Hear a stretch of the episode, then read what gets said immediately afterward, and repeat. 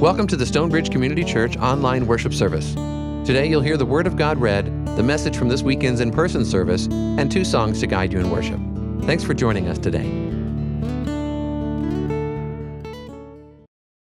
During this month, we are in a sermon series looking at some Psalms. It's going to be a brief sermon series. There's 150 Psalms, so we're not going to go through every single Psalm. We're just going to go through about five of them. Um, but we titled it Psalms Greatest Hits because we're just taking a few of them and looking at these different Psalms. These Psalms are the songbook of the Bible, they're the worship book of the Bible. It's been said that the story of the Bible is God reaching out to humans, but that the Psalms are where humans reach out to God and reach up to God. So I'm going to read Psalm 8. And I'm going to read this twice, actually. So I invite you to hear the words of the psalmist. Psalm 8 says, O Lord, our sovereign, how majestic is your name in all the earth. You have set your glory above the heavens. Out of the mouths of babes and infants, you have founded a bulwark because of your foes, to silence the enemy and the avenger. When I look at your heavens, the work of your fingers, the moon and the stars that you have established, what are human beings that you are mindful of them? Mortals that you care for them. Yet you have made them a little lower than God and crowned them with glory and honor. You have given them dominion over the works of your hands. You have put all things under their feet all sheep and oxen, and also the beasts of the field, the birds of the sea and the fish of the sea, sorry, the birds of the air and the fish of the sea, whatever passes along the paths of the seas. O Lord our sovereign, how majestic is your name in all the earth. One more time. O Lord our sovereign, how majestic is your name in all the earth. You have set your glory above the heavens. Out of the mouths of babes and infants, you have founded a bulwark because of your foes, to silence the enemy and the avenger. When I look at your heavens, the work of your fingers, the moon and the stars that you have established, what are human beings that you are mindful of them? Mortals that you care for them. Yet you have made them a little lower than God and crowned them with glory and honor. You have given them dominion over the works of your hands. You have put all things under their feet all sheep and oxen, and also the beasts of the field, the birds of the air, and the fish of the sea, whatever passes along the paths of the seas. O Lord our sovereign, how majestic is your name in all the earth. Please pray with me. Lord, we thank you for this psalm. We thank you for the sense of wonder that we see in it. And we thank you for the truth that it conveys to us that you are a God who is mindful of us, that you are a God who thinks of us, a God who considers us. So, Lord, speak to us through this psalm now, that we might respond appropriately, that we might have that same sense of wonder, that we might go through our lives aware of you, aware of your work, aware of what you've created, and aware of what you've created us to be. Lord, instill in us that knowledge, that understanding, that we might respond appropriately, be your people in this world, that others would have that same sense of wonder at you, at who you are. So, Lord, speak to us now. We ask this name of the Father, and of the Son, and of the Holy Spirit. Amen. John Calvin, the ancient reformer, not ancient, I'm sorry, he was in the 1500s. That's not ancient. John Calvin, the reformer from the 1500s, reflecting on the Psalms, he has this classic quote where he says, There is not an emotion of which anyone can be conscious that is not here in the Psalms represented as in a mirror. As I said, the Psalms are human beings reaching up to God, and in the Psalms, we have the full expression of human emotion. So, in different Psalms, you can see them prioritizing different feelings, different responses. And here in Psalm 8, it doesn't use this word, but the word I would use to summarize the feeling that I see in the psalm is awe. That feeling of awe. Awe is defined as reverential respect mixed with fear or wonder. Reverential respect mixed with fear or wonder. It's that moment where something so grand, something so powerful happens that you're put in your place in an appropriate way where you have a sense of fear and wonder and respect at the world we live in, at your role in it, when you have that sense that you're part of something that is bigger. That's awe. I don't know what your experience is, but in my own experience, what I find is that as I get older, I feel that sense of awe less and less. I don't know why that is. Maybe it's just me. Maybe it's that as we go through life, the trials of life make us a little more cynical, make us a little more questioning of the things that we see. As we go through life, we learn more. But when I think back to when I was younger, it's like I had that sense of awe at almost everything in the world. I think to, of my three year old and the stage of life he's in, and the awe and happiness and joy that he seems to experience when he learns something new. And I don't feel it as much anymore. Again, maybe it's just me, but that's the reason why Psalm 8 may be my favorite psalm. Because the sense of awe that you see here is so clear and it's so beautifully expressed. And there's a number of things that make the writer of this psalm feel that sense of awe. The first thing that stands out to me, maybe the most vivid image, is he talks about the stars. He says, I look up at the moon and the stars, the work of your fingers that you have established. The stars begin to make the psalmist feel that sense of awe. Now, looking up at the star, stars and feeling wonder and amazement, that's not new. That's, that's as ancient as it gets, and that's as common as it gets. Human beings, for as long as we know, have looked up at the stars and wondered, what exactly are those? But I think with what we know today, the stars can make us feel an even deeper sense of awe at God's work than the psalmist felt. In the ancient world, the way that they thought of the night sky was that basically there was a dome over the earth. And the lights that you would see from the stars were basically holes in this dome. Maybe the light of God shining through to the world. That's the way the ancient world viewed the night sky. Now, in today's world, we know that in the night sky there's a vast nothingness, and that the stars are billions and billions of miles away. The stars should give us a sense of awe at God's work, though, because now we know just how large they are. In fact, maybe we don't know just how large they are. It's incomprehensible. I mean, you could think about human beings in relationship to the earth, how small we are in relationship to the earth. But then compare the earth to the sun. You don't actually have to. I have a picture here for you. You can see that to scale, the earth is a tiny little dot in comparison to the sun, our closest star. Then you have to compare the sun to other stars, realizing it's really a mid level star.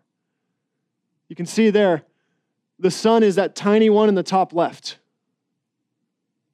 Try to hold in your mind the earth in comparison to the sun, and then try to compare the earth to that other star that's the bottom one there. You realize just how massive the stars actually are, how large they are. And then you realize that there's these clusters of stars that you can see. Each one of those little bright lights represents any number of these massive stars that are all there with billions and billions of miles in between them. And then you realize these clusters combine to make up galaxies.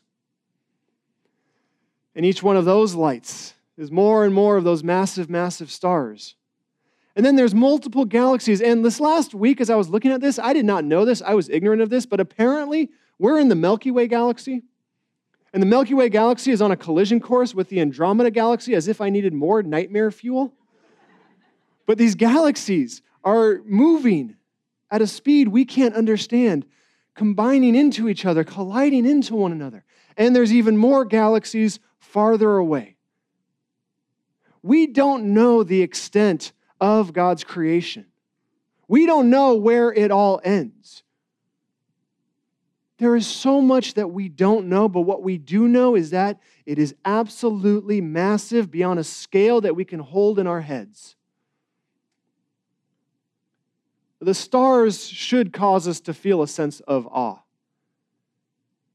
But I think if you reflect on this stuff a little too much, you start to feel a little insignificant. I mean, think about ourselves in relationship to that. How tiny we are in comparison to all of it. But that's where Psalm 8 gives us a correction there. When you reflect on the Psalms, if you start to feel insignificant, Psalm 8 has the exact opposite message.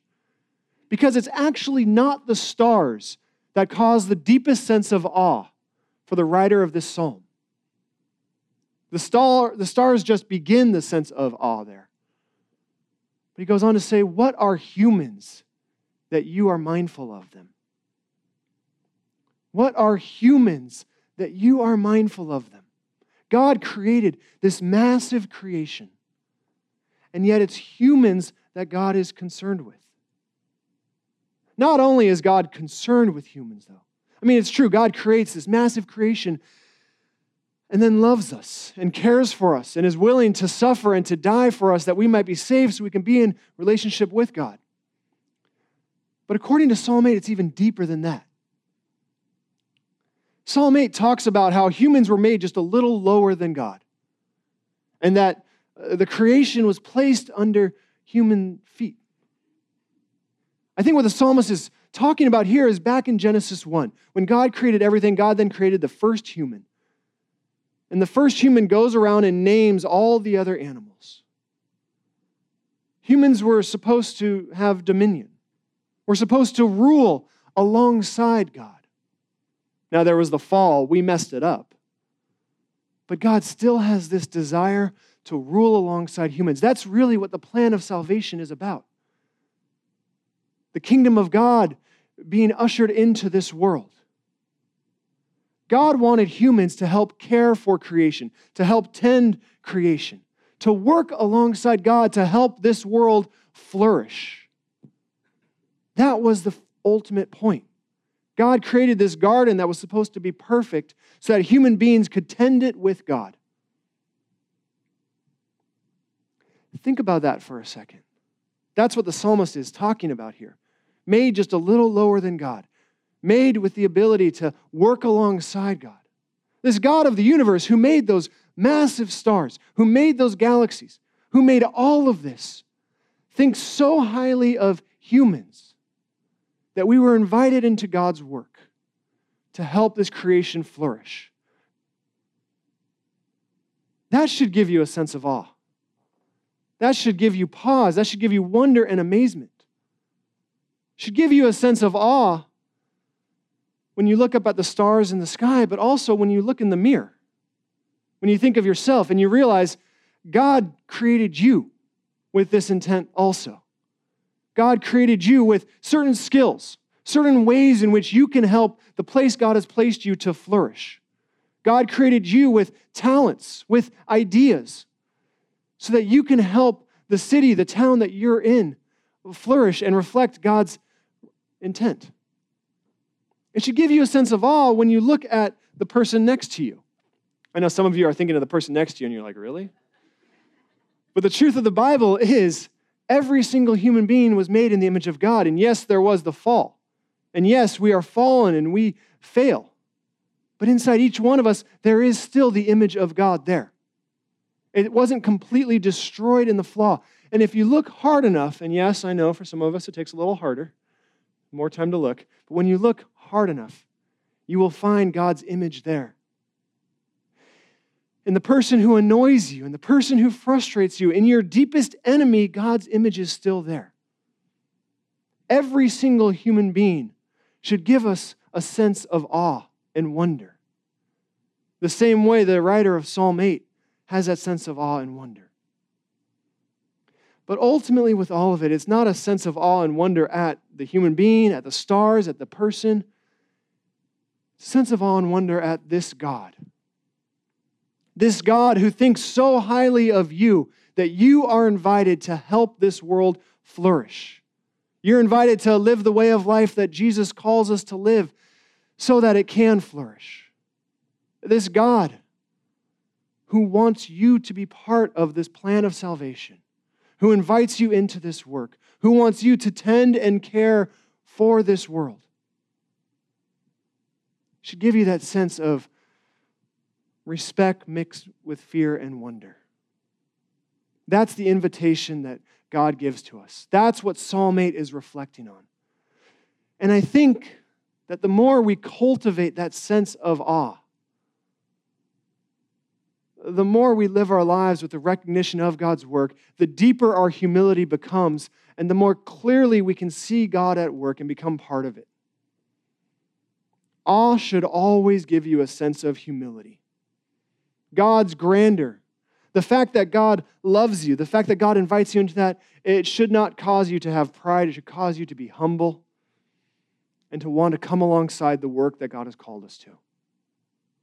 That's why things like what we did with James Storehouse give me such, such a deep sense of joy. It seems small, it seems minor, but in that moment, we were helping those children to flourish. We were putting them on a path towards flourishing. It's a small little thing, it's one piece of a much larger puzzle. But we're treating them with the dignity that God would have for them. Those things matter. So may we all have that sense of awe. When you look up at the stars, may you not feel insignificant. May you realize just how deeply God cares about you. When you remember how much God cares about you, may you not feel prideful, but may you feel humble in the face of the God that we worship. And may you treat everybody with the dignity that they deserve, the dignity that God has for them. Please pray with me. Lord, we thank you for Psalm 8. We thank you for the picture of the stars that it evokes. We thank you for the reminder that it is of just how highly you think of us, Lord. Though we seem to mess everything up, you continue to want to work with us, to bring us into your work of helping this world to flourish and helping it reflect your original intentions, Lord. So help us to have a sense of awe with that. Help us to have humility Help us to find our places in this larger story that is a story about you and about your love and about your care for your creation, Lord. Help us to not seek to rule alongside you out of self interest, but help us to seek to rule alongside you for the benefit of your world, that we might serve you. So, Lord, instill in us that sense of awe, instill in us that sense of wonder and amazement at you.